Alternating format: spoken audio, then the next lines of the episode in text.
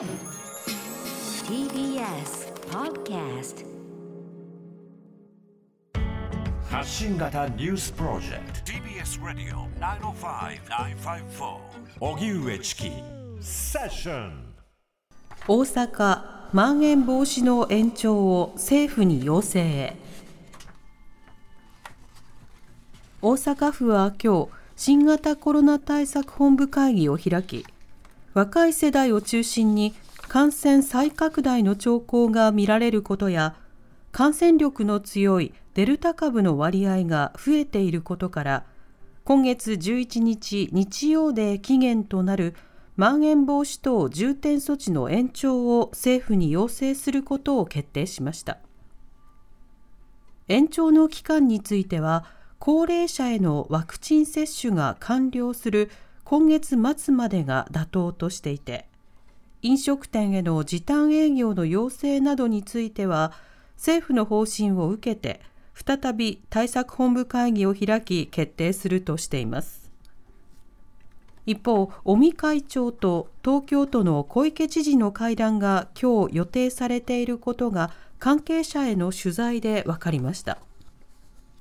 都内では新規感染者数と療養者数が政府の指標で最も深刻なステージ4に達しています。会談では都内の感染状況の分析を行った上でまん延防止等重点措置が延長された場合の酒を提供する飲食店への対応策のほか東京オリンピックの無観客開催などについて話し合われるとみられます。そのような中8月に茨城県ひたちなか市の国営ひたち海浜公園で開催予定だった国内最大級の野外音楽イベントロックインジャパンフェスティバルを新型コロナの感染拡大防止のため中止すると今日事務局が発表しました。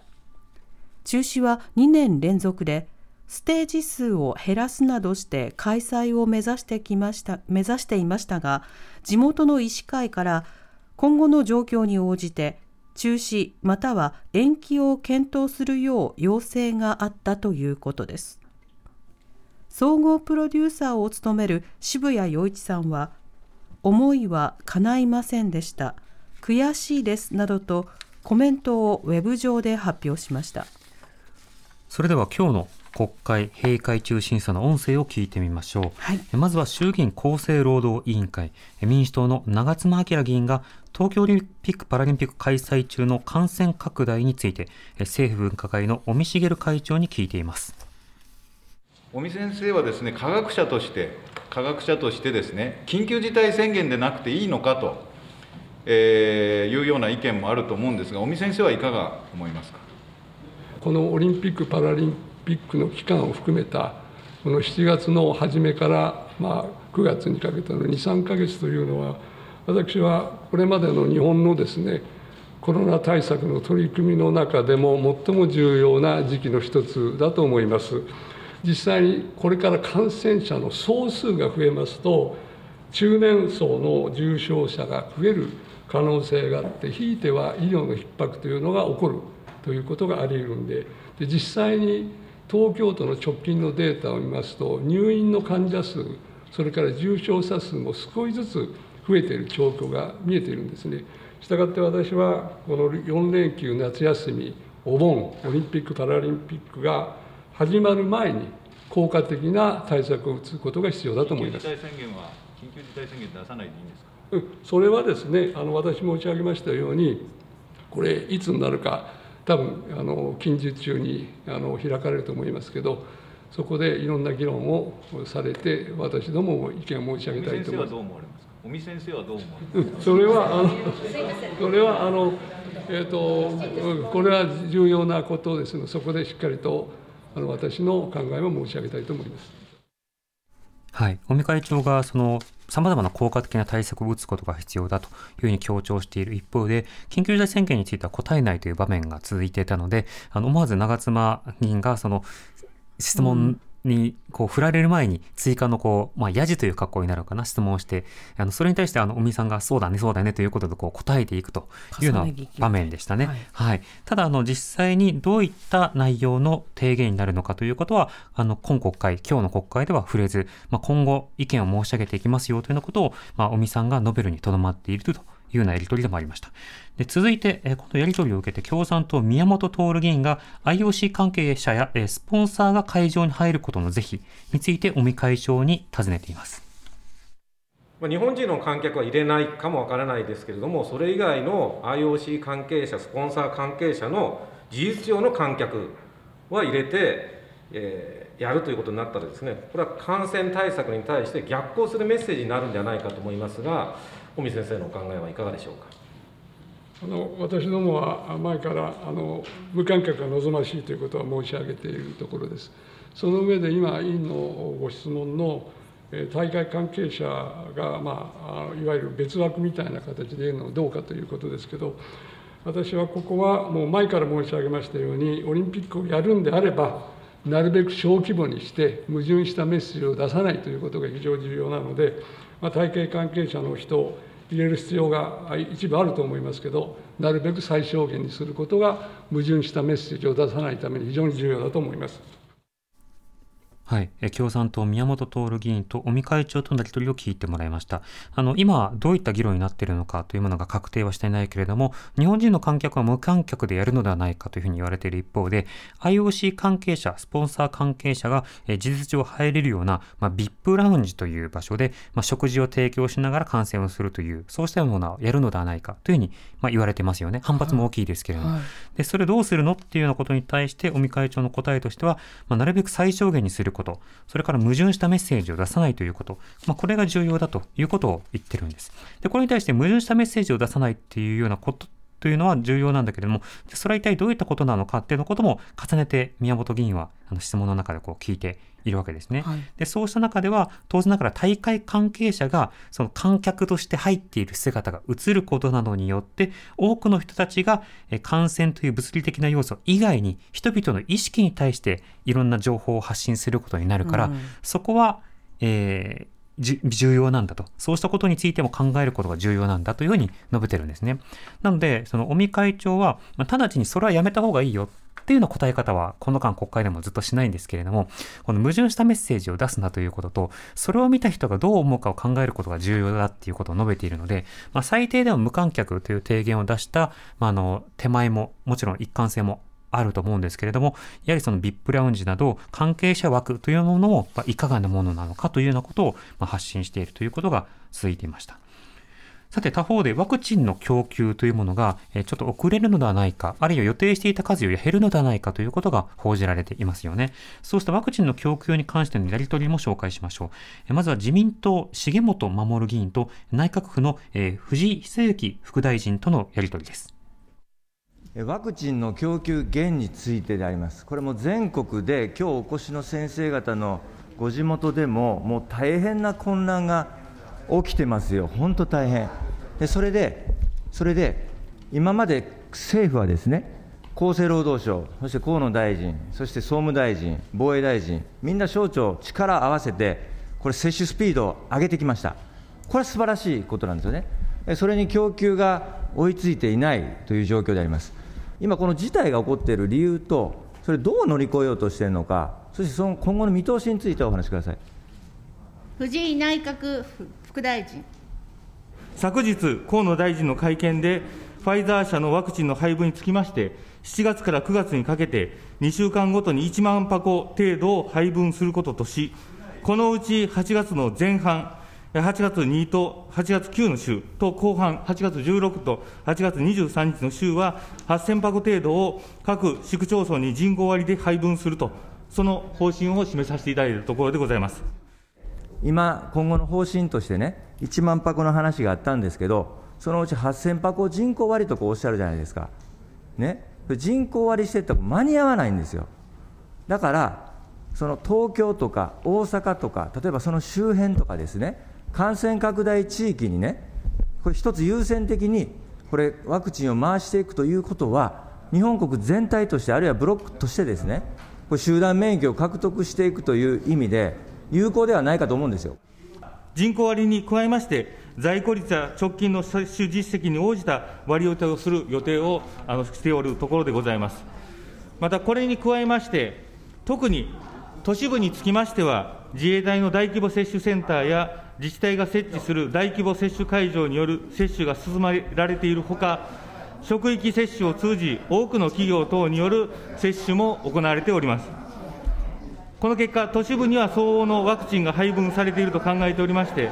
いずれにせよ、政府としては計画的に接種が進むよう、接種の進捗状況等も勘案し、各自治体で計画的に接種を進めていただけるよう、自治体と緊密に連携しながら対応してまいりたいと考えております。人口割を最初、国が言うたときは、僕もそれはええと思ったんですよ。で、その後間髪入れずに自衛隊が大阪で1日5000回、東京で1万回でやっていただきましたよね。これは都市部に対する配慮であり、感染症拡大を防いでいく有効な作戦だと思いましたよ。で、モデルナで職域接種、これ5000万回分始めましたよね。これとって同じことだと思った。ところがそのモデルナだって、河野大臣発表したじゃないですか。予定の3分の1しか入ってないんでしょだから今までやろうとしたことは正しいことなんだけど、残念なことにうまくいってないんですよ。だからそれをちゃんととらまえてですね、今できることを考えなきゃだめじゃないですか。だから8000箱を人口割っていうのはやめて、やめて、で、感染が拡大していると、これからまん防解除される、続く、そういったところにまず優先的に行く。大阪で配れば、先生の兵庫県だって、ね、うちの京都だって、東京の周りだってみんな助かるんですよ。これを考えてくださいよ。頭をガラッと切り替えて、今やらなあかんことを考えてくださいよ。作戦を変え変えてくださいよ。知事会の声もあるけれども、本当にやらなくちゃいけないことやってくださいよ。はい、えー自民党の重本守議員と、内閣府の藤井久之副大臣とのやり取りを聞いていただきました。はいこのやり取りの前提としては、あの、これ自民党の質問なので、今まではとてもうまくいっていったと。あの、河野大臣とか含めて頑張っていたと。ただ、ここに来て、そのワクチンが予定通り確保できない数というものが、数通り、その届かないということが、まあ、発表されたと、そうすると、そこからいろいろ方策を切り替えなくてはいけないということで、今までやってきたその人口割とか、え各自治体に対して必要な分届ける。あの、どんどん手を挙げてください、どんどん打ってください、どんどん配りますからと言っていたような方向をどう変えるのか。っていうようなやり取りがあったんですね。でそれに対して、その内閣府の副大臣の方は、あのまずは人口割。それに対して、えー在庫や接種実績に応じた割り当てを予定しているというふうに答えたわけですね。まあ、なので、基本方針は、まあ、続くということなんですけれども、ただそれに対して、大規模接種センターとか、えーそうしたようなところでの接種も行うし、都市部には相応のワクチンが配分されているので、えーそこと連携しながらやっていくというふうに言っている。だから、そのどうカバーするのかというような点などについては、ここでは直接答えられてはいなかった。それに対して自民党のえ重本議員の方からはですね、あの人口割ということをやるのではなくて、都市部を優先にしたらどうかと。いうようなことを述べていたんですね。まあ、都市部というのは感染拡大のリスクがとても高く、まん延防止等重点措置とか、ある緊急事態宣言のリスクもあるということなので、そうしたところから優先に行くなどにガラッと変えてはどうかというようなことを述べた。それで、えっと、大阪、例えば大阪や東京などで打っていくことが必要なんだと。まあ、あの、それに加えて、この自民党のあの重本さんという方は京都のあの議員の方なんですけれども、あの、大阪で配れば京都も助かるっていうようなことを、まあ、強調していたりするわけですね。これは、あの、より今あるそのワクチン供給が遅れたことをどう評価するのかという話と、それに対する、まあ、策をどうすればいいのかということと、その良さというものを、その地元出身の議員の方が、議会でこう主張することなどに引き継げてどう受け取られるのかということ、それをこう分けて評価することはとても必要な、まあなかなかな場面だなというふうには思いました。続いて、このワクチンの接種のあり方については、立憲民主党の枝野幸男代表と田村厚生労働大臣とのやり取りもあります。総理の大号令の下で体制を作れ、打ち手が足りないとせかされ、えー予定していた接種計画の前倒しに各自治体は追われました。それなのに今度はワクチン量が足りないという大混乱。政府目標を達成するために苦労して、体制を整えた自治体や接種に協力する医療機関などからは、体制を整えたのにワクチンがなければ話にならないと強い不満の声が出ております。まず事実関係確認したいと思います。ファイザー製について、7月から9月分の輸入量が6月あ4月から6月分と比べて減ることは、いつから分かってたんですか、前から分かったんじゃないですか？田村厚生労働大臣。456で1億回分、そして789でですね、7000万回分と。いうこと、これはもう分かっていたわけでありまして、でそれプラスモデルナのワクチンが5000万入ってきます、5000万回分。でありますから、456までに1億万回、789で1億2000万回分、これが入ってくるわけなので、決してですね C56 より少ないわけではないわけです。でなんでこういうことが起こっているかといいますと、あの先ほど来話がありますとおり、100万回をお願いしましたが、今、120万回、えー、打っております。つまり計画よりも早く皆さんに頑張っていただいているということで、あの当初言われた11月までに打ち終わるようにということであったんですけど、それよりも早いペースで今、進んでおると。いうようなこともございますので、早いペースで打っていただいている分だけですね、ミスマッチが起こりやすくなっているという部分はあると思います。いずれにいたしましても、あの各自治体には大変ご迷惑をおかけいたしておりますので、あの河野大臣と調整をしながらですね、そこにうまく供給いくように、我々としても努力してまいりたいというふうに考えております。はい、このワクチン全体で、今の話はファイザーの話をしているんですね。はい、あ今の、枝野代表と、それから田村厚労大臣のやり取りですけれども、はい、今のやり取りはファイザーの方の話をしているんですね。でそれプラスモデルナがあるので、あの9月頃までも含めて減るわけではないということは強調されていたわけです。ただ一方でそのモデルナのワクチンなどに関しては、えー、これから供給される分が減少するのではないか、予定より遅れているのではないかというようなことも言われているわけですね。で、この話というものは、その今、えー、なかなか現場にワクチンの数が足りていないということと、今後どう確保されるのかというような課題の両方がこう走っているので、ややややこしいところはあります。うん、ただ、あの、一つは、ワクチンが現場でなかなか来ないよっていうふうに言ってるところは、今各地でめちゃくちゃ打ってるので、予想より早くなってるから、いろんなミスマッチが起きてるんだっていうふうに説明をしていたわけですね。なので、そこに対しては供給がしっかり届くように努力をしたい。というふうに述べている。そして数は確保されてるんだというふうに言われているわけです。一方でさっきの自民党の重本議員とのやりとりにもあるように、でもその供給する大元のワクチンの数というものが予定よりも少なくなってしまう可能性が今懸念されているけれども、うん、その点についてどうカバーをするのかっていう議論も同時に行われているんですね。でそういったようなその指摘に対して政府は全体としてワクチンの確保というのはできているんだということを強調していくわけですけれども、自治体との折り合い、あるいはそのシステムを、えー、利用をさらに促していくための案内など、いろんなワクチン接種の実務的な課題も、まあ、存在しているということが、この間分かってきています。あの、オリンピック・パラリンピックまでにというような話というのは、いつの間にかこう、なんとなくなかったような、言われなくなりました、ね、はい、あのもともとあの丸川大臣もですねこのオリンピック・パラリンピックのためのワクチンではないんだっていうようなところは何度かこう言っているようなところはあったりするわけですけれどもしかしながらそこを頼ってさまざまな開催ムードを高めようとしていたということも、まあ、事実としてあるわけです。また、オリンピック・パラリンピックというのはそもそも、まあ、ワクチンと関係なくてですね、あの感染拡大のためにはやらなくやらない方がいい。はい、それとは別にワクチンなどは多くの人が望む限り早期に接種できるような状況というものを国として自治体として整備していくということが重要となるという課題。これは残っているわけですね。そのスピードであるとか見積もり、今後のスケジュールなどについて、えー、何か変更があるのであれば、その都度しっかりと発信していくことなども、まあ、引き続き求めることが必要かと思います。